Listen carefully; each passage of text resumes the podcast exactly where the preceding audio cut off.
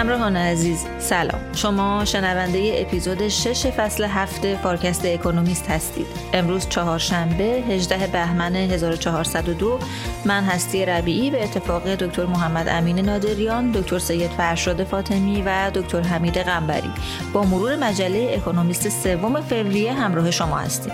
لطفا اگر علاقمند به موضوعات مشابه با آنچه که در فارکست اکونومیست پوشش داده میشه هستید کانال تلگرامی رهنمان رو دنبال کنید.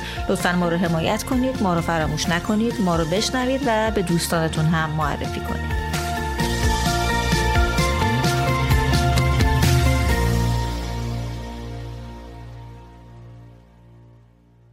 امین جان سلام. سلام و عرض ادب. امین جان شما این هفته برای ما مقاله با موضوع مراکز داده یا دیتا ها در حین رشد خیلی زیادی که توی اندازهشون داشتن همزمان بهبود قابل توجهی توی کارایی انرژی داشتن و مسئله که مطرح میشه اینه که آیا این بهبود کارایی با ورود به اصر هوش مصنوعی می‌تونه ادامه پیدا کنه یا نه رو از صفحه 8 تکنولوژی کوارترلی هفته نامه اکونومیست 3 فوریه انتخاب کردی.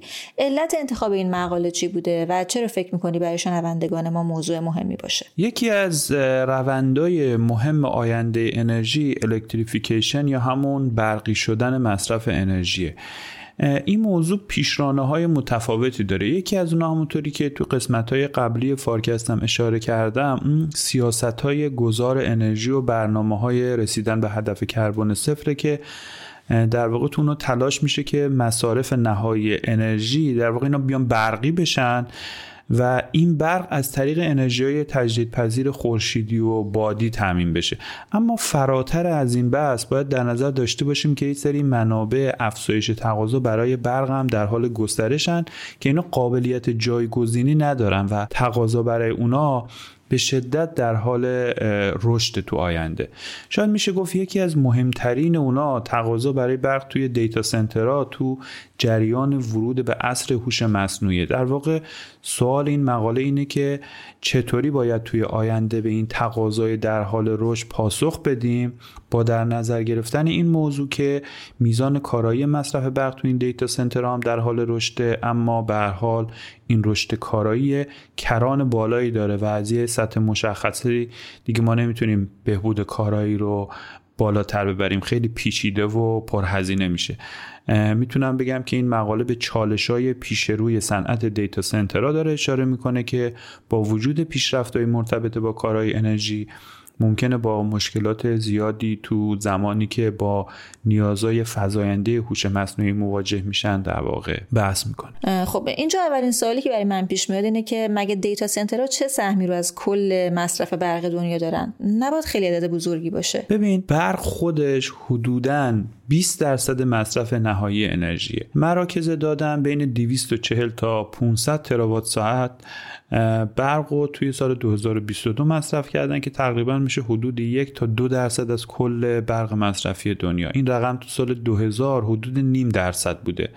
اگه بخوام یه حسی از اندازه این مصرف برق داشته باشیم باید بگم که کل مصرف برق دیتا سنترها توی اون کفش برابر مصرف برق استرالیا است. و اگه بخوایم سقفش رو در نظر بگیریم میشه برابر با فرانسه که فرانسه در واقع دهمین مصرف کننده بزرگ برق تو دنیاست طبق گزارش های آژانس بین‌المللی انرژی آمازون و گوگل و متا و مایکروسافت تو سال 2021 حدوداً 72 تراوات ساعت برق مصرف کردن که بیشتر از دو برابر مصرفشون تو سال 2017 بوده. این چارتا این تا شرکت رو میگم تو سال 2022 حدودا 80 درصد data center های hyperscale دنیا رو تو اختیار داشتن و بقیه ظرفیت هم که تو چین بوده. الان خیلی از کشورها با توجه به نیاز به توسعه صنایع دیجیتال و خدمات مرتبط با هوش مصنوعی دارن به فکر توسعه مراکز دیتا سنترشون میفتن که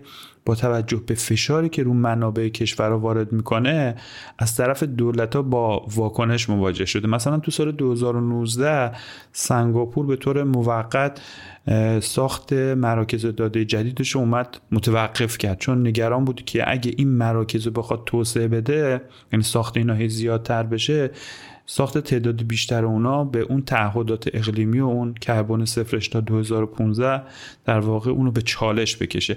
البته اخیرا دوباره شروع کرده به صورت محدود داره این مجوزا رو به چند تا دیتا سنتر میده از جمله به شرکت بایت دنس که شرکت مادر تیک تاک هم هست. یه مثال دیگهش ایرلنده که توی اونجا شرکت ملی انرژی به خاطر نگرانی که از تکمیل ظرفیت برق متصل به شبکه داشته اومده صدور اتصالای جدید به مراکز جدید دیتا سنتر رو تا سال 2028 متوقف کرده و الان توی ایرلند 18 درصد از مصرف برق به data center ها اختصاص داره و مایکروسافت که در واقع یکی از مالکای بزرگ این data center هاست اخیرا اعلام کرده که این مشکل رو می‌خواد با استفاده کردن از نیروگاه های گازی مستقل بیاد حل کنه. خب امین جان با این نکاتی که تا الان بهش اشاره کردی می‌تونیم این نتیجه رو بگیریم که رشد data center ها در آینده متوقف میشه؟ این خیلی سوال مهمیه. مقاله اشاره می‌کنه که این چالش ها باعث توقف رشد زیاد دیتا سنترها تو دنیا نشده بلکه داره مکان جغرافیایی اونا رو داره تغییر میده. الان دیتا سنترهای بیشتری توی بازارهای ثانویه‌ای که محدودیت های منابع کمتری دارن داره ساخته میشه مثلا توی مالزی و مریلند. البته ممکنه تو آینده وقتی که این دیتا سنترها تو حتی توی مناطق تعدادشون زیاد بشه دولت های مطبوع اونا وارد عمل بشن و یه سری محدودیت ایجاد بکنن. البته باید اینو توجه داشته باشیم که این موضوع مهم دیگه همون کارایی مصرف برق تو دیتا سنتر است که به شدت در حال رشد و این خودش می‌تونه میزان تقاضا برای برق تو این بخشا کنترل کنه. مثلا بر اساس گزارش آژانس بین‌المللی انرژی بین سالهای 2015 تا 2022 فقط تعداد کاربرای اینترنتی 78 درصد رشد کردن. ترافیک جهانی 6 برابر شده و اون لود یا اون بارکاری دیتا سنتر هم حدودا 3.5 برابر شده. اما از اون طرف انرژی مصرفی این دیتا سنترها فقط 20 تا 70 درصد افزایش پیدا کرده. البته در مورد این بهبود کارایی بهبود کارایی انرژی تو دیتا سنترها یه قانونی وجود داره. بهش میگن قانون کمی. طبق این قانون انرژی مورد نیاز. برای یک مقدار ثابت محاسبه هر دو نیم سال یه بار نصف میشه. این هم موضوعیه که تو آینده می‌تونه به کنترل رشد مصرف برق تو دیتا سنترها به شدت کمک کنه. خب آیا چالش منابع فقط مربوط به تامین برق؟ به نظر من خود خنک کردن سرورام که چالش های جدیه درسته. یکی دیگه از چالش های دیتا سنترها مربوط به مصرف آبه از وقتی که پیشرفت دیتا سنترها به سمت اینکه یه تعداد زیادی رک قدرتمند و اینا بیان در کنار هم با فاصله های خیلی کم قرار بدن حرکت کرد از دهه 2000 به بعد. نیاز به سیستمای تهویه مطبوع صنعتی برای خنک کردن سرورها هم به شدت زیاد شد و این سرورها نیاز شدید مصرف آب دارن تا هوایی که سرورها رو خنک می‌کنه رو سرد کنن. توی جای گرم حتی مثلا مثل سنگاپور این تقاضا برای آب خیلی هم بیشتره. نگاه کنین توی سال 2022 تنها گوگل و مایکروسافت 32 میلیارد لیتر آب مصرف کردن که عمدتا توی data center اشون بوده و این معادل مصرف 700 هزار نفر توی کشور ثروتمنده. خب اینجا برای من یه سوال پیش میاد که این انرژی چطوری باید تامین بشه؟ وقتی که ما محدودیت های مربوط به تغییر اقلیم و گرمایش زمین هم داریم آیا میشه مثلا از سوختهای فسیلی استفاده کرد؟ یا کن غولای فناوری برای اینکه مسئله سازگاری با اهداف اقلیمی رو حل کنن بخش قابل توجهی از برق مورد نیازشون رو از منابع تجدیدپذیر همونطور که گفتم خورشیدی و بادی دارن تامین می‌کنن. و یکی از مهمترین تامین مالی کننده های این پروژه های برق تجدیدپذیر هم تو دنیا هستن. البته باید در نظر داشته باشیم که این انرژی های تجدیدپذیر به خاطر اون ویژگی intermittency اون متناوب بودنشون خیلی با ماهیت فعالیت های data center ها سازگار نیستن. data center ها باید تقریبا همیشه در واقع فعال باشن و نیاز به یک جریان برق reliable یا قابل اطمینان و دائمی دارن. بنابراین data center ها نیاز دارن که اون روی اون انرژی دیگه هم سرمایه گذاری کنن که بتونن اون خلایی که ناشی از انرژی تجدیدپذیر هست رو در واقع پر کنن.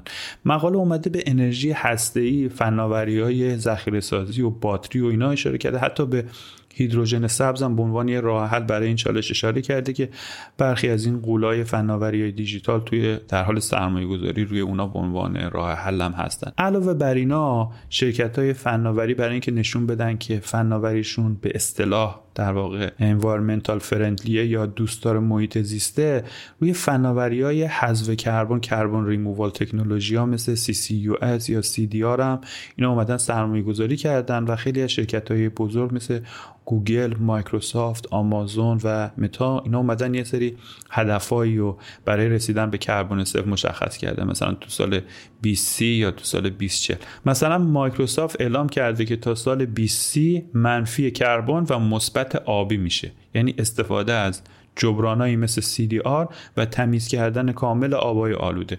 مایکروسافت میگه تا سال 2050 معادل تمام کربنی که شرکت تا حالا منتشر کرده رو حذف می‌کنه. خب چرا این شرکت های قول فناوری پیشتاز این سرمایه گذاری که احتمالا بعضا اقتصادی هم نیستن توی انرژی تجدید پذیر و فناوری حذف کربن شدن؟ آیا میشه گفت که اونا دارن خودشونو برای آینده ای که مصرف انرژی برای فناوری دیجیتال حتی بیشتر هم میشه آماده می‌کنن؟ کاملا درست این تحلیل. ببین این موضوع از اهمیت خیلی زیادی برخورداره چون اینترنت ممکنه تو آینده به یه نقطه اطفای جدیدتری تو مصرف برق برسه. یکی از اونا یکی از اون عوامل مهم افزایش تقاضای انرژی به خاطر اج کامپیوتینگ و آوردن قدرت محاسباتی بیشتر به نزدیک کاربر. و این به معنی اینه که ما یه سری مراکز داده کوچیک با تعداد زیاد منظورم و کم کارایی داریم. الان پیش بینی نشون میده که این بازار اج کامپیوتینگ تا آخر همین دهه یعنی 20 تقریبا سه برابر بشه. و این موضوع می‌تونه مصرف برق و برای محاسبات و در واقع اینترنت به شدت زیاد کنه. اما علاوه بر اون به نظر من خود موضوع هوش مصنوعی و میزان تقاضای انرژی و برقی که برای اون وجود داره از اهمیت خیلی زیادتری هم. برخورداره به خاطر اینکه میزان محاسبات مربوط به هوش مصنوعی خیلی بیشتر از محاسبات معمولیه. یک رک از سرورهای معمولی ممکنه با 7 کیلووات برق کار کنه. اما برای رکای هوش مصنوعی این مقدار می‌تونه 30 تا 100 کیلووات باشه. دلیل این موضوع هم اینه که هوش مصنوعی سخت افزاره بسیار قدرتمندتری نسبت به اون چیزی که برای مثال مثلا ذخیره سازی عکس یا نگهداری کردن وبسایت ها نیازه استفاده می‌کنه و هوش مصنوعی عمدتا بر پایه ریاضیات ماتریسی شامل یه سری بلوک های بزرگی از محاسبه است که به طور همزمان اینا محاسبه میشن. به این معنا که خیلی از این ترانزیستورها باید حالتهای خودشون رو خیلی سریع تغییر بدن. این موضوع باعث میشه که برق خیلی بیشتری در مقایسه با کارهای معمولی کامپیوترها نیاز بشه. الان هرچی که مدل های هوش مصنوعی پیشرفته تر میشن میزان تقاضا برای منابعی مثل برق و آب هم بیشتر میشه و تخمینا نشون میده که تنها مرحله آموزشون مرحله learning GPT 4 برای OpenAI بیش از 50 گیگاوات ساعت برق مصرف کرده که معادل دو درصد دو صدم درصد برق کالیفرنیا توی یک ساله.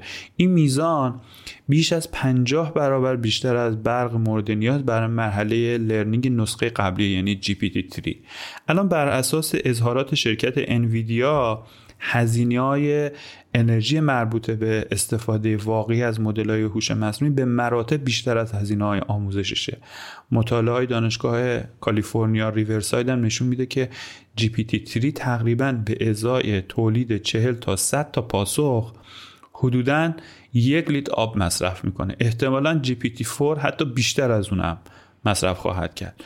طبق تحلیل اخیر نشریه انرژی ژول یافته های اونا نشون میده که با نرخ فعلی تولید سرورهای مرتبط با هوش مصنوعی می‌تونن تقریبا 100 تراوات ساعت برق و هر سال تا سال 2027 مصرف کنن که بین یک چهارم تا یک پنجم از کل مصرف دیتا سنترهای دنیاست و بعضی از پیش های جدیدتر هم نشون میده که سهم هوش مصنوعی مصرف برق دیتا سنترها از 8 درصد تو سال 2023 15 تا 20 درصد توی سال 2028 می‌رسه. در واقع با وجود اون که افزایش کارای انرژی می‌تونه تا حدودی مصرف انرژی یا به صورت دقیق در برق رو کنترل کنه اما مقیاس رشد تقاضا برای برق در آینده.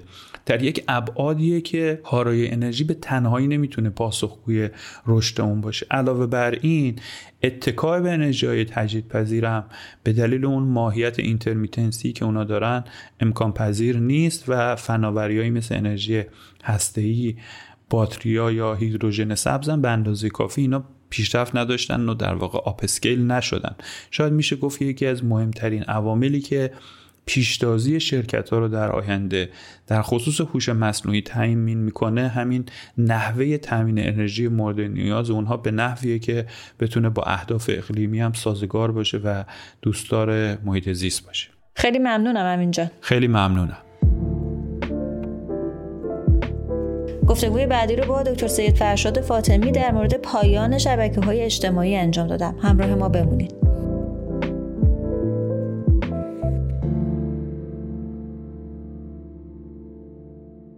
سلام آقای دکتر فاطمی. منم سلام عرض می‌کنم. خدمت همراهان عزیزمون تو فارکست و امیدوارم روزهای خوشی را پشت سر گذاشته باشن آقای دکتر شما امروز برای ما دو مقاله یکی از صفحه ده بخش Leaders هفته نامه اکونومیست با موضوع پایان شبکه اجتماعی و یکی از صفحه چهارده بخش Briefing هفته نامه اکونومیست با موضوع 20 سالگی فیسبوک رو انتخاب کردید.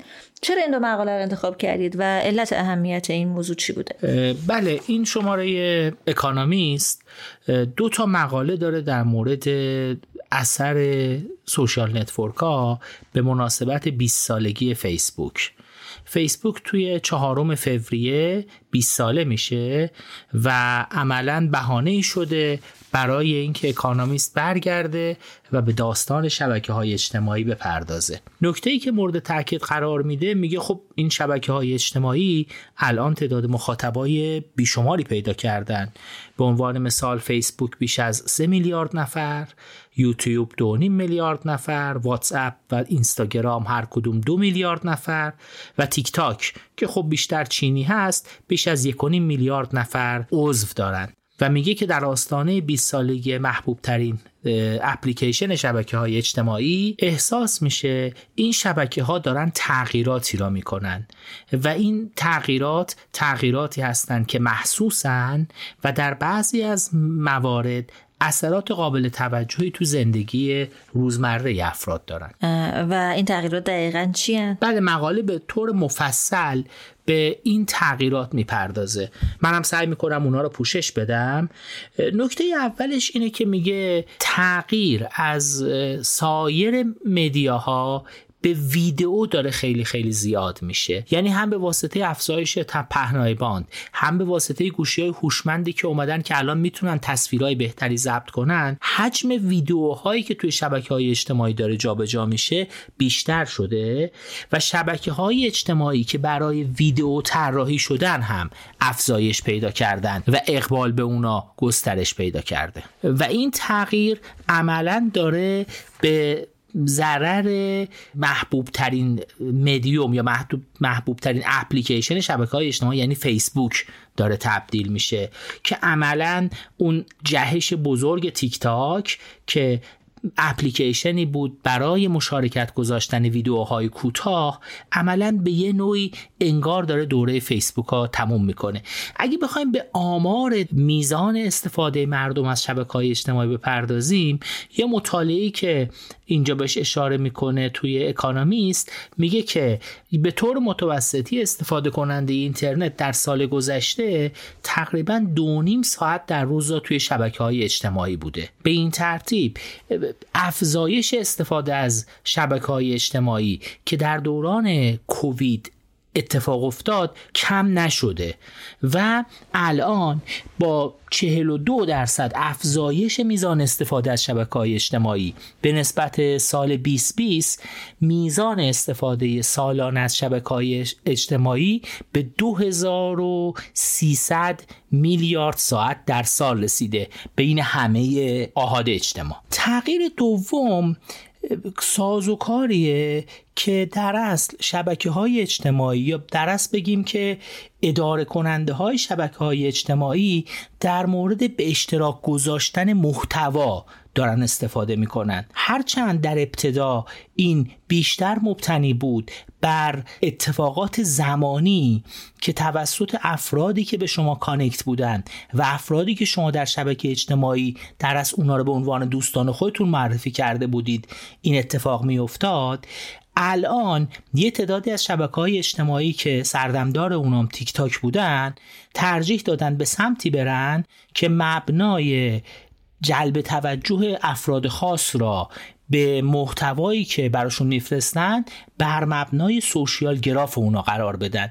یه گراف اجتماعی که از افراد ایجاد می‌کنند و عملا دیگه کمتر محتوا بر مبنای محتوایی که آدم هایی که شما به اونا connect ید یا نشون دادید اونا با شما ارتباط دارن داره تو شبکه های اجتماعی feed میشه و به دست شما می‌رسه. و تفاوت سوم اینه که به نظر میاد به نسبت روزهای اولیه که شبکه های اجتماعی داشتن توسعه پیدا می‌کردن پست کردن داستانهای شخصی تعدادش کاهش پیدا کرده. به نوعی که کمپانی گارتنر بعد تو بررسی های خودش اعلام کرده تنها 28 درصد آمریکایی ها میگن ما داریم از شبکه های اجتماعی برای مستند کردن زندگی شخصمون استفاده می‌کنیم. این عدد تو سال 2020 چهل درصد بوده. یعنی ظاهرا مردم دیگه کمتر دارن از شبکه های اجتماعی استفاده می‌کنن که خودشون اتفاقاشون را مستند کنن یا با دیگرون به اشتراک بذارن. و 61 درصد مردم اعلام کردن که اونها به نسبت گذشته دیگه حساستر هستن که چی را به اشتراک می‌ذارن از زندگی خودشون تو شبکه های اجتماعی. البته این ممکنه به دلیل آگاهی بیشتر مردم در مورد اینکه لزوما چیزی که تو شبکه های اجتماعی می‌ذارن ممکنه پرایوت نمونه و عملا اون حریم شخصیشون تحت تاثیر قرار داده بشه. و یکی دیگه به دلیل اینکه به هر حال نوع موجی که در از اطلاعات شبکه های اجتماعی میاد فرصت کمتری میده که مردم بخوان به زندگی های شخصیشون بپردازن.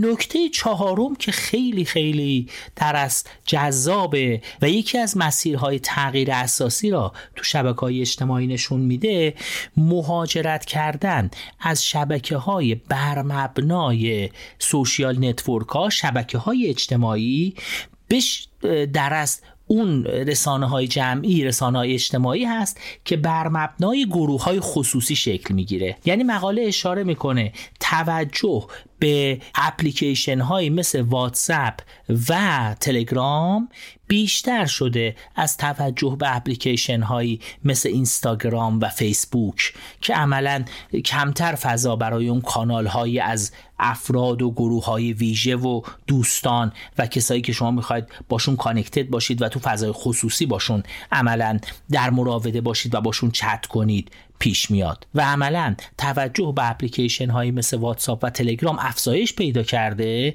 که اپلیکیشن هایی هستن که اجازه میدن شما بتونید تو گروه های خصوصی با افرادی که می‌خواید باشون connect باشید ارتباط برقرار کنید و چت کنید در مقابل اپلیکیشن هایی مثل فیسبوک یا اینستاگرام که بیشتر به یه نوعی شبکه اجتماعی هستند که خیلی اون گروه های محدود و اینا توش کمتر مرسوم بوده و کمتر اصولا امکان اینا داره که شما اون گروه ها رو بخواد توش ایجاد کنید. و نکته آخر که مقالم خیلی روش تاکید می‌کنه و بخش عمده از مقاله به خودش اختصاص میده اینه که ظاهرا هم توجه مردم و هم فیدهایی که تو شبکه های اجتماعی برای مردم میشه کمتر بر اخبار منطبقه. البته خب این دوتا می‌تونه بازخورد همدیگه باشه. هم علاقه مردم کمتر شده کمتر اخبار براشون میفرستن و همین که وقتی کمتر اخبار فرستاده میشه مردم کمتر اخبار رو می‌بینن. این نکته به نظر میاد از یه طرف تغییر در از روی کرده مردم به شبکه های اجتماعی. یعنی اگر تصور کنیم که تو مرحله اول شبکه های اجتماعی برای افرادی بوده که بیشتر دنبال خبر بودن افرادی که با این جهت اینترنت رو دنبال می‌کردن همهگیری شبکه های اجتماعی و استفاده عمومی که از اونها شکل گرفته اونو به یه رسانه روزمره تر تبدیل کرده.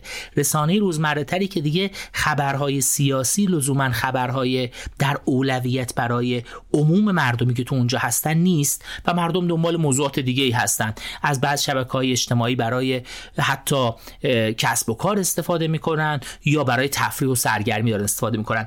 یعنی جامعه که از این شبکه های اجتماعی استفاده می‌کنن یه مقداری تغییر کرده و یه طرف دیگه اینکه خود مدیران شبکه های اجتماعی هم به صورت آگاهانه و خداگاه خبرها را کمتر دارن فید می‌کنن و خبرهای سیاسی را کمتر روش مانور میدن برای اینکه شبکه های اجتماعی منتشر بشه. خب آقای دکتر فاطمی این شبکه های اجتماعی چه انگیزه ای دارن به اینکه مردم از اخبار دور نگه دارن؟ انگیزه ای که این شبکه های اجتماعی دارن از اینکه مردم از اخبار دور نگه دارن انگیزه های متفاوتیه. یکی این که این شبکه های اجتماعی مدیرانشون دیدن بعضا حتی بیدلیل دارن متهم میشن به اینکه روی آرای سیاسی مردم تاثیر می‌ذارن. و این لزوما در جهت منافع اقتصادی که اونا دنبال می‌کنن نیست. به همین خاطر به صورت آگاهانه تصمیم گرفتن که کمتر این کار رو انجام بدن و کمتر برن دنبال اخبار. به عنوان مثال الان کمتر از سه درصد پیام هایی که توی فیسبوک داره جابجا جا میشه و پست هایی که تو فیسبوک داره feed میشه پست هایی هست که مربوط به اخبار روزمره است. وقتی تو کانادا دولت خواست از شبکه های اجتماعی و به طور خاص متا که باید پول به در از ناشران خبری بدی که خبرهاشو داری توی شبکه اجتماعی feed می‌کنی فیسبوک و اینستاگرام تصمیم گرفتن کلا اخبار را توی کانادا پوشش ندن. خب آقای دکتر این تغییرات توی شبکه های اجتماعی چه تأثیری روی رخدادهای سیاسی داشته؟ یا تأثیری روی اتفاقات سیاسی هم داشته؟ نکنید ظاهرا اتفاقی که میفته شبکه های اجتماعی دارن اهمیتشون را برای سیاستمدارا از دست میدن. این موضوع به خصوص تو انتخابات اخیر آمریکا که الان انتخابات درون حزبیش در جریانه خیلی خیلی داره احساس میشه. به یه نحوی که هم سیاستمدارا کمتر اقبال نشون میدن و هم خود دارندگان شبکه های اجتماعی یا مالکان شرکت هایی که شبکه های اجتماعی را میگردونن کمتر به اون سمت میرن. به عنوان مثال انتظار میره که می‌دونید که خب توی آمریکا کاندیداهای انتخاباتی حجم زیادی تبلیغات انجام میدن. چه تو رادیو تلویزیون و چه تو شبکه های اجتماعی انتظار میره که توی انتخابات آمریکا کاندیداها و پشتیبانانشون تقریبا 16 میلیارد دلار را تا انتخابات نوامبر آینده که انتخابات ریاست جمهوری آمریکاست هزینه کنند و عملا تلویزیون سهم بزرگتری را می‌بره و تنها یک چهارم این تبلیغات صرف دیجیتال پلتفرما میشه. و مثلا توی شش ماه گذشته سیاستمدارا فقط 244 میلیون دلار روی تبلیغاتشون تو فیسبوک و اینستاگرام هزینه کردند در حالی که تو همین دوره قبل از انتخابات قبلی ریاست جمهوری آمریکا تو سال 20 320 میلیون دلار هزینه کردند ظاهرا ارزش شبکه اجتماعی داره میاد پایین. یا دونالد ترامپ تنها 400 هزار دلار را توی این دوتا پلتفرم هزینه کرد. توی 90 روزی که منجر شد به انتخابات درون حزبی در ایالت اوایووا که عملا نشون میده ارزش شبکه اجتماعی داره کاهش پیدا می‌کنه. همون همونجور که در ابتدا گفتم در نقطه مقابل خود شبکه های اجتماعی هم ظاهرا تصمیم گرفتن کمتر اون سمت برن. تیک تاک کلا تبلیغات سیاسی رو ممنوع کرده روی شبکه خودش و تردز که شبکه اجتماعی که برای اشتراک گذاشتن متنای کوتاه آماده شده اصلا کلا دنبال فروش تبلیغات نرفته. نکته جالب اینه که در کنار این موارد خود تأثیر پذیری مردم هم ظاهرا از شبکه های اجتماعی داره دیگه محدودتر میشه. یکی از مشاورین انتخاباتی اوباما در انتخابات گذشته گفته که ما الان احتیاج داریم مردم رو بخندونیم به گریه در بیاریم یا اونا رو عصبانی کنیم تا بتونیم ازشون ریاکشن بگیریم ازشون عکس عمل ببینیم. و روز به روز لازم مطالب نیشدارتر مطالبی که بیشتر نسبت به طرفان مقابلمون انتقاد می‌کنیم و موضوعات شخصی تر را مطرح بکنیم تا شبکه اجتماعی در از حساسیت نشون بده یا مردمی که تو شبکه های اجتماعی هستن حساسیت نشون میدن. انگار با گسترش شبکه های اجتماعی مردم یه مقداری ایمیون شدن نسبت به اخبار سیاسی که تو شبکه های اجتماعی داره منتشر میشه. و در کنار اینا باید به این توجه بکنیم که همون نکته که گفتم که شبکه های اجتماعی انگار داره تبدیل به کلاسترهایی میشه حتی با توجه به اینکه تعداد یوزرهای شبکه اجتماعی داره افزایش پیدا می‌کنه همچنان ظاهرا اثر بخشیشون اونجایی که می‌خوایم به تعداد زیادی از مخاطب یک جا برسیم کاهش پیدا می‌کنه. مثلا مقاله میگه الان به نظر میاد یه سری از گروه های مردای میان سال توی شبکه های اجتماعی هستن. آدمای جوونتر انگار دارن اسنپچت استفاده می‌کنن. روزنامه نگارا بیشتر طرف ایکس یا همون توییتر سابق هستن و لینکدین به نظر میاد جایی که بیشتر کسایی که تو پارلمان و تو پارلمان بریتانیا به طور خاص گفته کمک می‌کنن و activist ایی که اونجا هستن مورد استفادهشونه. انگار شبکه های اجتماعی اون هرچند تعداد user شون زیاد شده تا user ها cluster بندی شدن تو شبکه های اجتماعی مختلف. تازه تو اون شبکه ها هم دنبال شبکه هایی رفتن که گروه های خصوصی خودشون رو تشکیل بدن و کمتر به عنوان social network داره نقش بازی می‌کنه. همه اینا باعث شده اثرگذاری شبکه های اجتماعی در چند سال اخیر روی اتفاقات سیاسی و انتخابات محدودتر بشه. خب آیا که به این تفاصیل یا مقاله پیشنهادی هم برای تغییر توی شبکه های اجتماعی داره؟ واقعیت اینه که مقاله پیشنهاد خاصی ارائه نکرده. منتها تو مقاله کوتاه اول که مقاله editor ه یه جمله جمع‌بندی داره. میگه بعضی از مردم دارن استدلال می‌کنن که این شکستی که تو شبکه های اجتماعی داره اتفاق میفته یا این تغییر کاربری خودش به طور خاص میگه social networks defects این کاستی هایی که داره اتفاق میفته می‌تونه با توجه به حکمرانی بهتر توی اونها کد کردن هوشمندانه تر محتوا یا استفاده از مدل های کسب و کار متفاوت بهبود پیدا بکنه. منتها خود مقاله نویس بعدش میگه این چیزا می‌تونن کمک بکنن.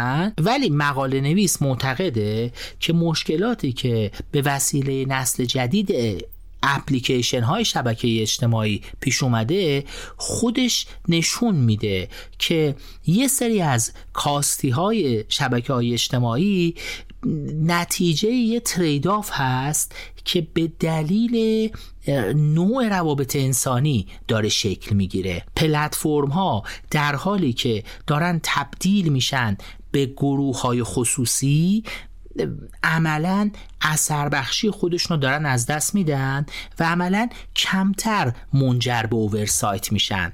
مقاله میگه در حالی که قبلا پلتفرما نقش در اصل یه پابلیک اسکوئر رو بازی می‌کردن انگار میدان عمومی شهر رو بازی می‌کردن الان تبدیل شدن به تاون اسکوئر میدونهای کوچیک محلی میدونهای کوچیک شهرهای کوچیک رو دارن بازی می‌کنن و کم کم دارن میرن به سمت اینکه در است گروه های خیلی خیلی خصوصی تر باشن حتی تبدیل بشن به اتاقای خونه ها و این عملا یکی از مشکلاتی هست که اثر بخشی های شبکه های اجتماعی کاهش کرده. اگر نگیم مشکل یا خصوصیتی است که اثر بخشی شبکه های اجتماعی را کاهش داده. از زبانی که از تحلیلگرا مقاله میگه که به نظر میاد شبکه های اجتماعی بیشتر تبدیل شدن به یه ابزاری که شما به یه گاف احمقانه بخندید یا بخواید برید یه موقعیت داغ و خندهدار و جذاب اونجا تماشا کنید.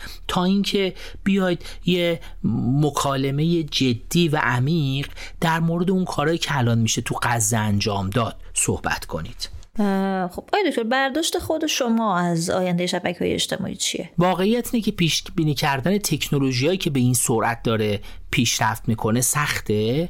منتها چیزی که داریم می‌بینیم با افزایش پهنای باندی که در دسترس مردمه که عملا می‌تونن مطالبی رو بفرستن که قبلا سخت بود. یادمون بیاد تو یاهو مسنجر که از اولین نسل این شبکه های اجتماعی ما به سختی میشستیم تایپ می‌کردیم تصویر خیلی خیلی خوب نمی‌رفت صدا ای با دردسر منتقل می‌شد. تا امروز که شما به راحتی حتی می‌تونید برای مکالمات روزمرهتون از اپلیکیشن های شبکه اجتماعی مثل واتساپ یا موارد دیگه استفاده بکنید یه مسیر طولانی اومدیم و انگار شبکه های اجتماعی عملا استفاده خودشون از دست دادن. به یه تعبیری ما عملا الان خیلی همون استفادهمون از واتساپ و تلگرام عملا به عنوان یه شبکه اجتماعی نیست. اون اومده جایگزین ایمیل ما یا جایگزین پیامک ما و تماس های تلفنیمون شده.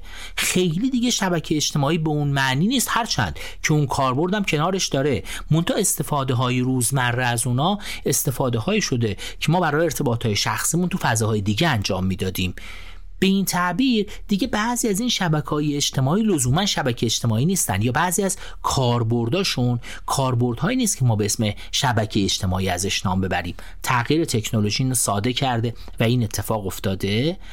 یه نکته دیگه هم که عرض کردم اینه که تعداد مخاطبای تو شبکه های اجتماعی که گسترش پیدا کردن عملا اگه مدتی قبل مثلا دو دهه قبل سه دهه قبل شبکه های اجتماعی مختص افراد دانشگاهی آدمایی که برای ارتباطات در اصل کمی حرفه‌ای تر خبرنگارا افرادی که خیلی دنبال اخبار و موضوعات سیاسی و اقتصادی بودن بود.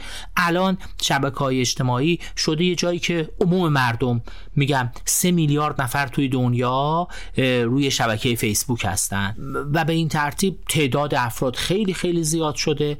این افراد دیگه علایقشون لزوما علایق نخبگانی نیست علایق متفاوتی دارن. از این شبکه ها می‌خوان برای سرگرمی استفاده کنن و برای ارتباط های دیگهشون به جز ارتباطاتی که مرتبط با اخبار و سیاست باشه می‌خوان چیزهای دیگه شبکه های اجتماعی دنبال کنن. به نظر میاد شبکه های اجتماعی و این مدیومی که داره اینجا اتفاق میفته جای حتی یه سری از های مکتوب گرفته حتی جای مطالعه و کتابم گرفته. به نظر میاد انتقال مفاهیم بعضا دیگه تو این شبکه ها ممکنه حتی جای کتاب بگیره. ممکنه افرادی که معلفن دیگه بیشتر از اینکه کتاب بنویسن پادکست منتشر کنن بیشتر از اینکه مقاله تو روزنامه بنویسن تلاش کنن تو شبکه های اجتماعی مثل اینستاگرام پیامشون رو به روش دیگه منتقل کنن. من قضاوتی ندارم که این خوبه یا بده. این به هر حال روند تکنولوژی روند تغییر سلاق مردمه منتها باید توجه بکنیم. سلیقه مردم روی این شبکه ها تاثیر می‌ذاره ولی مدیران این شبکه های اجتماعی هم به شدت می‌تونن روی اینکه تصمیم بگیرن چی را feed کنن در چه زمانی feed کنن و به چه ترتیب اثر ب... اثرگذاری داشته باشن. یادمون بیاد جنجالی که در انتخابات قبلی آمریکا اتفاق افتاد. به نظر میاد من طرفدار توسعه دخالت دولت ها تو این زمینه نیستم. منتها به نظر میاد یه self regulation ی حداقل بین شبکه های اجتماعی برای محدود کردن اثرات اونها اثرات بعضا در از نامناسب اونها لازمه. فقط یادآوری می‌کنم که همین هفته گذشته بود مالکین چند تا از این شبکه های اجتماعی لازم شد تو کنگره آمریکا شرکت کنند و در مورد دسترسی که افراد زیر سن مجاز به بعضی از محتواهای نامناسب داشتن یا سایر موارد توضیح بدن. باید کمی نشست منتظر موند و دید عکس العمل عموم مردم و سیاستمدارا به درست این تحرکات توی شبکه های اجتماعی چیه و امیدوارم که استفاده مناسب از اونا بتونه کیفیت زندگی آهاد جامعه را گسترش بده. خیلی ممنونم آقای دکتر فاطمی. منم خیلی ممنونم. هفته خوشی را برای همه عزیزان آرزو دارم. گفتگوی بعدی رو با دکتر حمید غنبری در مورد نقش کارکنان آژانس امداد و کاریابی سازمان ملل در عملیات هفته اکتبر حماس انجام دادم. آقای دکتر قنبری سلام. سلام از می‌کنم خدمت شما و شنوندگان محترم برنامه فارکست. خب آقای دکتر قنبری بزرگوار این هفته برای شنوندگان ما چه مقاله رو انتخاب کردید و چرا فکر می‌کنید این موضوع برای شنوندگان ما مهمه و در واقع علت انتخاب این مقاله چیه؟ مقاله عنوانش این هست که آیا کارکنان آژانس امداد و کاریابی ملل متحد در عملیات هفته اکتبر حماس نقش داشتند یا خیر؟ و به این می‌پردازه که یک ادعایی مطرح شده توسط رژیم صهیونیستی مبنی بر اینکه برخی از کارکنان این آژانس سازمان ملل متحد که وظیفش حمایت از پناهندگان فلسطینی هست به طور مستقیم یا غیر مستقیم در عملیات 7 اکتبر حماس در نوار غزه نقش داشتند و یه آثاری داشته که جلوتر در موردش بحث می‌کنیم. چرا این مقاله رو انتخاب کردم برای اینکه راجبش صحبت بکنیم؟ چند تا دلیل داره. یکی از دلایلش این هست که در رابطه با مسئله اسرائیل و فلسطین از مهمترین نکاتی که وجود داره موضوع پناهندگان فلسطینی و حق بازگشت اینها به کشورشون هست. این موضوع از سال 1948 تا الان جزء مهمترین و کلیدی ترین مسائلی است که در این رابطه مورد بحث قرار گرفته و هنوزم ادامه داره. نکته دوم این هست که نفس موضوع پناهندگی طولانی مدت از موضوعاتیه که برای خود ما هم جالبه به عنوان ایرانی. چون یکی دیگه از معزل های پناهندگی طولانی مدت معزلیه که خود ما در جمهوری اسلامی ایران سالهاست داریم باش دست و پنجه نرم می‌کنیم. پناهندگان افغان که سالها و دهه هاست دارن به کشور ما میان و الان جزء موضوعات روز ماست یعنی همیشه جزء موضوعات روز در کشور ماست و خوبه که از اینجا یه دریچه یه نقبی بزنیم راجع به اونم بحث بکنیم. حقیقتش من یه دلیل شخصی هم داشتم اینکه این موضوع به رساله دکترای منم ارتباط پیدا می‌کنه. رساله من راجع به آزادی تردد بود حق رفت آمد. یعنی شما بتونید حرکت بکنید چه در داخل کشور چه از کشورتون خارج بشید. و یکی از عناصر آزادی تردد حق بازگشته که خیلی مهمه. یعنی من کشورم رو ترک کردم. حالا می‌خوام برگردم بهش. و این حق رو دارم که به کشور خودم برگردم. این موضوع من برمیگردون به ده سال پیش که راجع به این موضوع تحقیق می‌کردم و رسالم رو دفاع کردم. آقای دکتر پیش از اینکه وارد بحث اصلی بشیم این آژانس امداد و کاریابی ملل متحد که در موردش صحبت کردید ابتدای صحبتتون چیه و با چه هدفی تشکیل شده؟ مأموریتی که براش تعریف شده چیه؟ بله این آژانس کاریابی و امداد سازمان ملل متحد یا بخوایم دقیق بگیم آژانس امداد و کاریابی ملل متحد آنروا یا UNRWA یه آژانس خاصه در زمینه حمایت از پناهندگان فلسطینی. یه خورده من لازم می‌دونم یه مقدار برم عقبتر توضیح بدم راجع به این موضوع. ببینید مسئله پناهندگی یه مسئله که خب قرنها سابقه داره. جنگی به وجود میاد مخاسمه داخلی به وجود میاد نارامی به وجود میاد یه سری افراد آواره میشن. تا قبل از سال 1951 یک رژیم های موردی برای مسئله پناهندگی وجود داشت. یعنی اگه کسی پناهنده می‌شد یا پناهجو می‌شد کشورها می اومدن به طور موردی می‌گفتن که بشینیم برای پناهنده های این جنگ چیکار کنیم؟ بشینیم برای پناهنده های اون منطقه چیکار بکنیم؟ بین جنگ جهانی اول و دوم این ایده مطرح شد که آقا نمیشه که هر دفعه ما بشینیم پناهنده رو تعریف کنیم هر دفعه بشینیم راجع به حقوق پناهنده تصمیم بگیریم. یه رژیم واحد باید داشته باشیم راجع به پناهندگی که تعریف پناهنده رو یه بار انجام بدیم دیگه تکرارش نکنیم. این ایده مطرح شد تا جنگ جهانی دوم به نتیجه نرسید ولی بعد جنگ جهانی دوم چون خیلی پناهنده در, در اثر جنگ جهانی دوم داشتیم این ایده به نتیجه رسید و یک کنوانسیون تصویب شد به اسم کنوانسیون 1951 حقوق پناهندگان.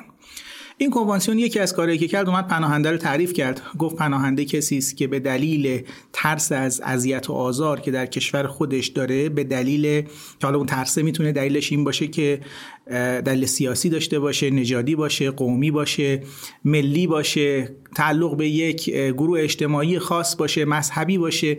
به یکی از پنج دلیلی که ذکر می‌کنه اگه ترس داره که در کشور خودش در اذیت و آزار واقع بشه کشور خودش رو ترک می‌کنه و نمی‌خواد یا نمی‌تونه بهش برگرده. یا یک کسی که تابعیت یک کشور خاصی رو نداره ولی در اون کشور زندگی می‌کرده ولی به دلیل اون ترسا حق داره که تو اون کشور نخواد زندگی بکنه. این تعریف رو ارائه داد و بعد اومد یه سری حمایت ها رو برای پناهندگان در نظر گرفت که در همه موارد اعمال میشه. اما این راجع به همه اعمال میشه این رژیم پناهندگی که در کنوانسیون 1951 اومده و کمیساریای عالی پناهندگان هم متولی اجرا و پیگیری و نظارت برش هست و یه پروتکل 1967 هم داره که زایمشه الا در یه مورد خاص که اون پناهندگان فلسطینی هستن. اونجا وقتی که اومدن این رژیم رو طراحی کردن گفتن پناهندگان فلسطینی یه رژیم خاص دارن که اون رژیم خاص همون رژیمیه که این آژانس امداد و کاریابی ملل متحد اجراش می‌کنه. یه آژانسی است که در حقیقت جزء نهادهای وابسته به سازمان ملل متحد محسوب میشه. منابعش رو عمدتا دولتها و سازمانهای منطقه‌ای به صورت کمک بهش میدن و وظیفش حمایت از پناهندگان فلسطینی هست. این آژانس وظیفش حمایت از پناهندگان فلسطینی هست که بعد از سال 1948 عملا توسط اسرائیل از کشور خودشون اخراج شدن و حق بازگشت به اونجا ازشون سلب شده و اگرچه در ابتدای کار قرار بود که کارش موقتی باشه اما چون مسئله پناهندگان فلسطینی لاین حل مونده و تو این سالها حل نشده مدام داره مأموریتش تمدید میشه و هر چند سال یه بار مجمع عمومی سازمان ملل متحد که این آژانس رو تأسیس کرده رأی میده که باید چند سال دیگه کار این آژانس ادامه پیدا بکنه. خب آقای دکتر واقعا کارکنای این آژانس توی اقدامات حماس دست داشتن. اگه بله خب چه اقدامی در برابر این تخلف انجام شده؟ ببینید آن چیزی که در مقاله اومده این هست که مقامات رژیم صهیونیستی اعلام کردن که مدارکی به دست آوردن که نشون میده بعضی از کارکنان این آژانس در حملات هفته اکتبر نقش داشتند و تو اون عملیات مشارکت داشتن حالا اینا رو از کجا به دست آوردن؟ میگن یه سری از مدارک رو از بازجویی که از فلسطینی های اسیر شده به دست آوردیم در آوردیم یه سری از مدارک رو وقتی که وارد غزه شدیم از کامپیوترهایی که جستجو کردیم و اینجور موارد به دست آوردیم. خب حالا مسئله اینه که فرض کنیم همچین اتفاقی افتاده باشه. یعنی از میان چند هزار نفر کارمند این آژانس فرض کنیم یه چند نفری هم در این حملات نقش داشته باشن. اینها که به عنوان سمت رسمی خودشون این کار رو انجام ندادن. اینها عملا در کپسیتی شخصی خودشون رفتن و در این عملیات همکاری کردن. بنابراین علل اصول سازمان می‌تونه بگه این به من ربطی نداره. چهار تا کارمند من رفتن یه کاری کردن. اینجا مسئولیت من مطرح نباید بشه. اما با توجه به این چیزی که در مقاله آمده فشار خیلی شدیدی به سازمان وارد شده. و حتی بعضی از کشورها اومدن گفتن که ما کمک هامون به سازمان رو به حالت تعلیق در میاریم و این یعنی رگ حیاتی سازمان رو فشار دادن. عملا هیچ پولی بهش نمیدن تا بتونه کارش رو انجام بده. و تقریبا تمام منابع مالی این سازمان از طریق کمک های دولت ها تعمین میشه. و سازمان مجبور شده به که من خودم تحقیقات می‌کنم و یه بار دیگه همه کارمندامو میارم ازشون می‌پرسم که آیا شما با حماس ارتباطی دارید کاری کردید یا نه؟ ازشون اقرار می‌گیرم. باز به این بسنده نکردن اومدن و مثلا اتحادیه اروپا گفته من خودم باید بازرس بذارم که این موضوع رو بازرسی بکنه. کشورهای دیگه خیلی سفت و سخت گرفتن. از همه بدتر اسرائیل هست که میگه که آقا اصلا این آژانس چیه؟ جمعش بکنید. نمی‌خوام این آژانس دیگه وجود داشته باشه. و این اتفاقا اون هدف رژیم صهیونیستی رو نشون میده. این به نظر می‌رسه بهونه است. اصل داستان اینه که با خود آژانس مشکل داره و می‌خواد این آژانس دیگه وجود نداشته باشه. خب چرا اسرائیل انقدر دلش می‌خواد که این سازمان وجود نداشته باشه؟ ببینید رژیم صهیونیستی می‌خواد که مسئله حق بازگشت پناهندگان فلسطینی رو به طور کامل منتفی کنه. بیاد به که آقا اینا اصلا حق ندارن برگردن. ببینید از اول تأسیس رژیم صهیونیستی مسئله بوده که اینا می‌گفتن که فلسطینیایی که اینجا زندگی می‌کردن و ما تخلیهشون کردیم و یهودی ها رو از سراسر دنیا به عنوان مهاجر آوردیم جای اینها و بهشون تابعیت اسرائیل دادیم این فلسطینی ها دیگه نباید برگردن. اما اقسام قوانین رو تصویب کردن که نذارن اینها برگردن. و حالا میگه تا زمانی که این آژانس هست و از اینا به عنوان پناهجو حمایت می‌کنه این موقعیت پناهنده اینا حفظ میشه. و اصلا اینا نباید پناهنده باشن. اینا برن تابعیت کشور دیگر رو بگیرن تو اون کشور زندگی بکنن و تمام. و دیگه اصلا فکر برگشتن به فلسطین رو از سر خودشون بیرون کنن. میگه تا زمانی که این آژانس هست فکر برگشتن هم هست. و بنابراین من می‌خوام که این قضیه کلا از بین بره و منتفی بشه که می‌دونیم همچین اتفاقی نمیفته و بلکه این مطالبه روز به روز داره تشدید هم میشه. آقای دکتر شما توی صحبتتون اشاره کردیم که بعضی از کشورها اومدن حمایت خودشون رو از این سازمان قطع کردن. این توقف کمک های مالی توسط کشورهایی مثل مثلا آمریکا یا آلمان چه تأثیری بر عملیات این سازمان امداد و کاریابی ملل متحد خواهد داشت؟ ببینید خیلی می‌تونه موثر باشه. اونطوری که در وبسایت خود سازمان اومده حجم عمده منابعش بالای 80 درصدش داره از کمک های داوطلبانه دولت ها تامین میشه و اتحادیه اروپا و آمریکا اینها بخش قابل توجهی از منابع رو تامین می‌کنن و یه بخش اندکی از بودجه این سازمان از سازمان ملل و بودجه متعارف سازمان ملل گرفته میشه. بنابراین وقتی که این کمک ها متوقف بشه عملا هم بحران انسانی در اونجا تشدید میشه همین که سازمان عملا از کار میفته ولی کن این رو هم باید توجه داشته باشیم که سازمان علا رقم این که داره کمک می‌کنه به پناهنده ها یا بهتر بگیم پناهجوهای فلسطینی در اونجا اینطور هم نیست که کاملا از طرف کسایی که ضد اسرائیل هستند یا طرفدار فلسطینی ها هستند مورد حمایت باشه و کارش رو تایید بکنن. سازمان از هر دو طرف تحت فشاره. یعنی هم اسرائیل از یه ابعادی داره به سازمان فشار میاره هم کسایی که طرفدار حقوق فلسطینی ها هستن اونها هم از یه جهاتی به کار سازمان انتقاد دارند. خب انتقاد اونا چیه دکتر؟ طرفدارای فلسطین دیگه چه انتقادی به این سازمان دارن؟ ببینید مسئله این هست که در رابطه با حقوق پناهندگی ما میگیم که دو تا فاز داره مسئله پناهنده. یکی این که به طور موقتی نیازهاش رفت بشه تحت حمایت قرار بگیره نیازهای مالیش ارزم به حضورتون مسکن غذا سرپناه اینا رفت بشه. یکی راه حل دائمی است. یعنی در اون رژیم کنوانسیون 1950 که آمده که برای پناهنده بر راه حل دائمی پیدا بشه. اینکه فقط شما بذارید تو کمپ این پناهنده رو بهش برسین کفایت نمی‌کنه. باید یک راهکاری وجود داشته باشه که این موضوع به طرز با دوام حل بشه که حل با دوام سه تا راه بیشتر نداره. یا پناهنده باید برگرده به کشور خودش یعنی اون ترسی که باعث شده از کشور خودش بیاد بیرون اون ترس مرتفع بشه دلایلش. این بخواد با رضایت خودش برگرده به کشور خودش. یا بعد در کشوری که از اونجا تقاضای پناهندگی داده در اونجا اینتگریت بشه تابعیت اونجا رو به دست بیاره و در اونجا زندگی کنه. و یا اینکه باید یک کشور سالس یورو بپذیره و او بره در اون کشور سالس و اونجا زندگی بکنه تابعیت اونجا رو به دست بیاره. خب راه حل سوم خیلی کم اعمال میشه. معمولا راه حل اول و دوم هست. و در اینجا ما یه بحث مهم داریم که این سازمان عملا اون راه حل دائمیه رو دنبال نکرده. این سازمان همش دنبال همین راه حل موقتی بوده و انتقادات طرفداران فلسطین اینه که اون راه حل دائمی چی شد؟ یعنی شما باید یه کاری بکنی که این فلسطینیا برگردن به کشور خودشون. اسرائیل اومده سرزمین اینا رو گرفته از خونهشون بیرونشون کرده یهودیا رو آورده جای اینا نشونده اینا حق دارن که برگردن به کشور خودشون. اموال خودشون رو مجدد در اختیار بگیرن. یه توری روستایی داشتن زندگی می‌کردن زمین داشتن باغ داشتن کشاورزی می‌کردن. الان اون اموالشون چی شده؟ خسارتشون چی میشه؟ اگه نخوان برگردن هم باید خسارت بهشون داده بشه. که می‌خوان برگردن و اینا مصررن میگن که ما باید برگردیم به سرزمین خودمون. و اون راه حله در این سازمان به فراموشی سپرده شده و از این جهت میگن که این سازمان یه جوری خواسته که صورت مسئله رو هی به تعویق بندازه تا بخواد پاکش کنه یه زمانی. خب آقای دکتر قنبری حوزه فعالیت این آژانس تا چه گسترده است؟ یا محدود به فلسطین میشه یا جاهای دیگر رو هم در بر می‌گیره؟ این آژانس حوزه فعالیتش محدود به فلسطین میشه. یعنی محدود به آوارگان فلسطینی یا پناهندگان فلسطینی میشه.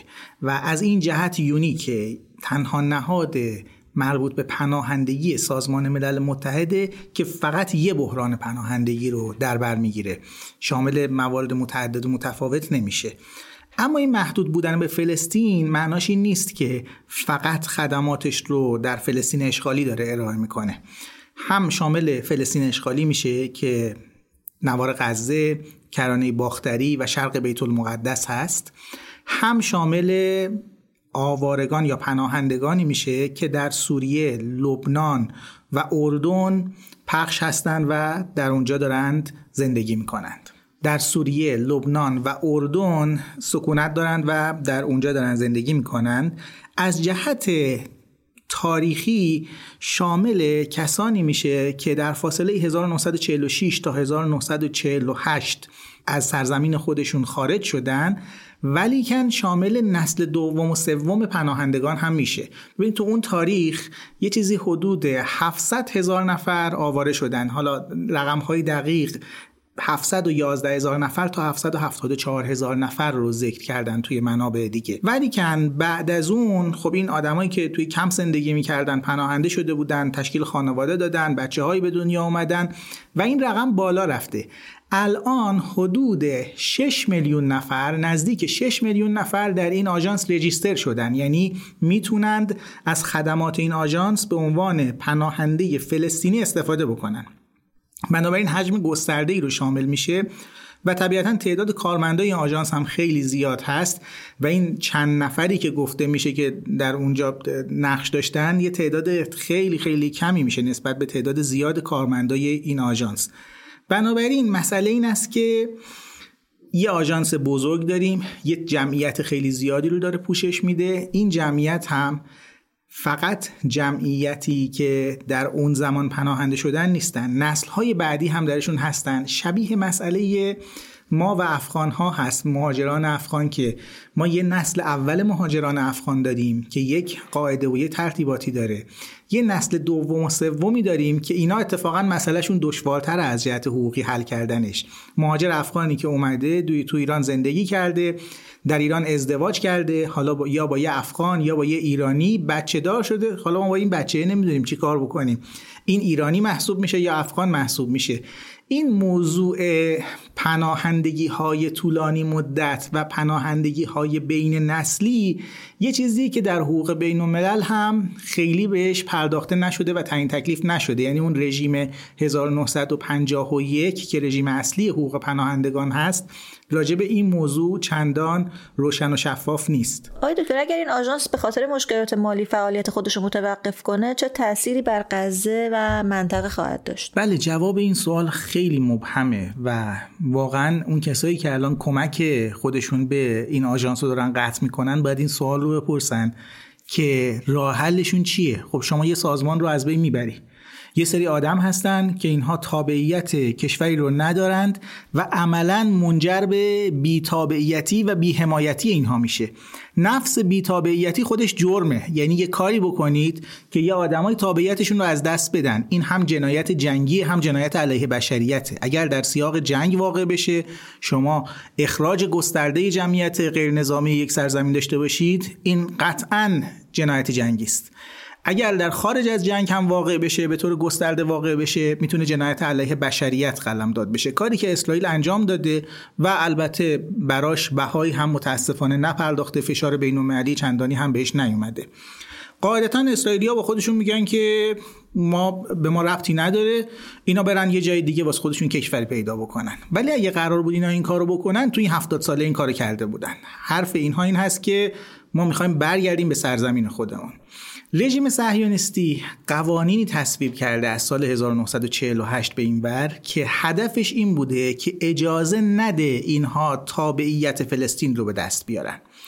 در یه مراحلی اومده قوانینی وضع کرده که اسمش رو قوانین بازگشت گذاشته که البته بازگشتی توش نیست. گفته مهاجران یهودی از همه جای دنیا می‌تونن بیان در فلسطین و ما تابعیت اسرائیل رو بهشون میدیم به طور اتوماتیک و خود به خودی. از طرف دیگه قوانین تابعیت رو جوری تصویب کرده که فلسطینی ها و عرب هایی که در اونجا ساکن بودن و اینها اخراجشون کردن به هیچ وجه نمی‌تونن تابعیت به دست بیارن.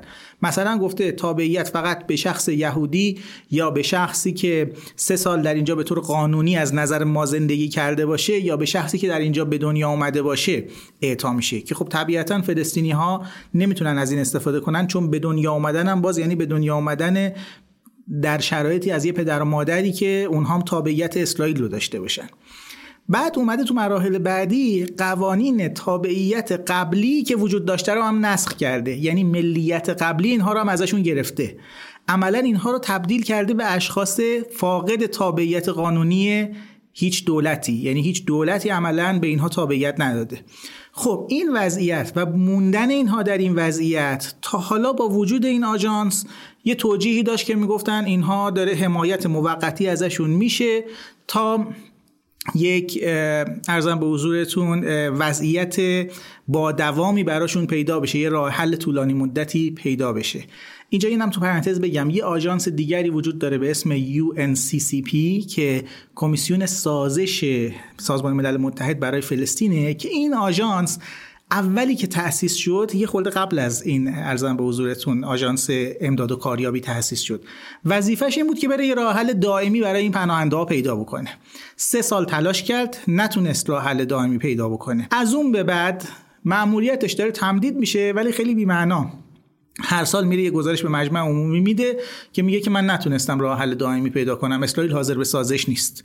و این گزارش هر سال میده و ابراز تاسف می‌کنه و مجمع عمومی هم میگه خب ماموریت تمدید می‌شود.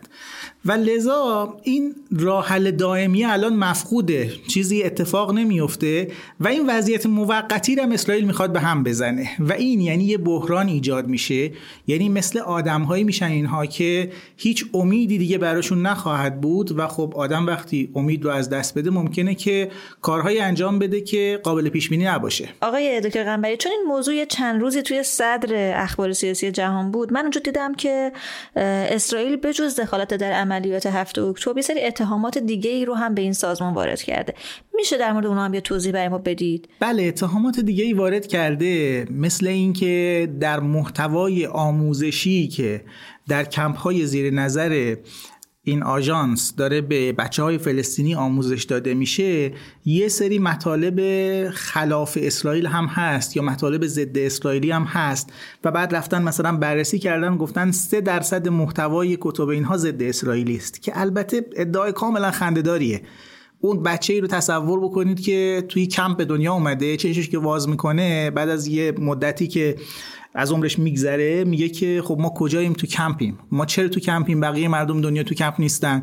خب پدر مادرش بهش میگن که ما یه زمانی سرزمینی داشتیم داشتیم زندگیمونو می‌کردیم یه روزی اومدن بیرونمون کردن ما الان تو کمپ زندگی می‌کنیم.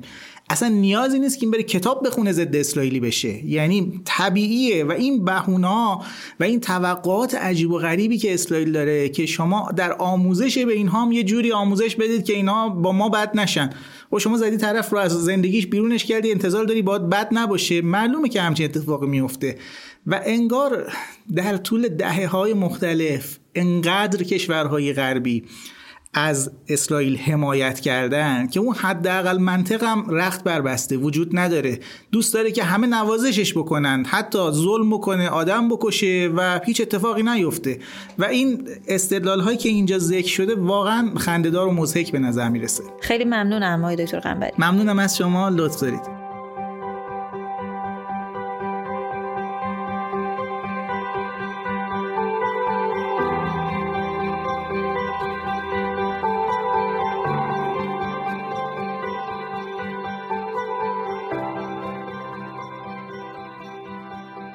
از اینکه شنونده اپیزود 6 فصل هفت فارکست بودید از شما بسیار ممنونم.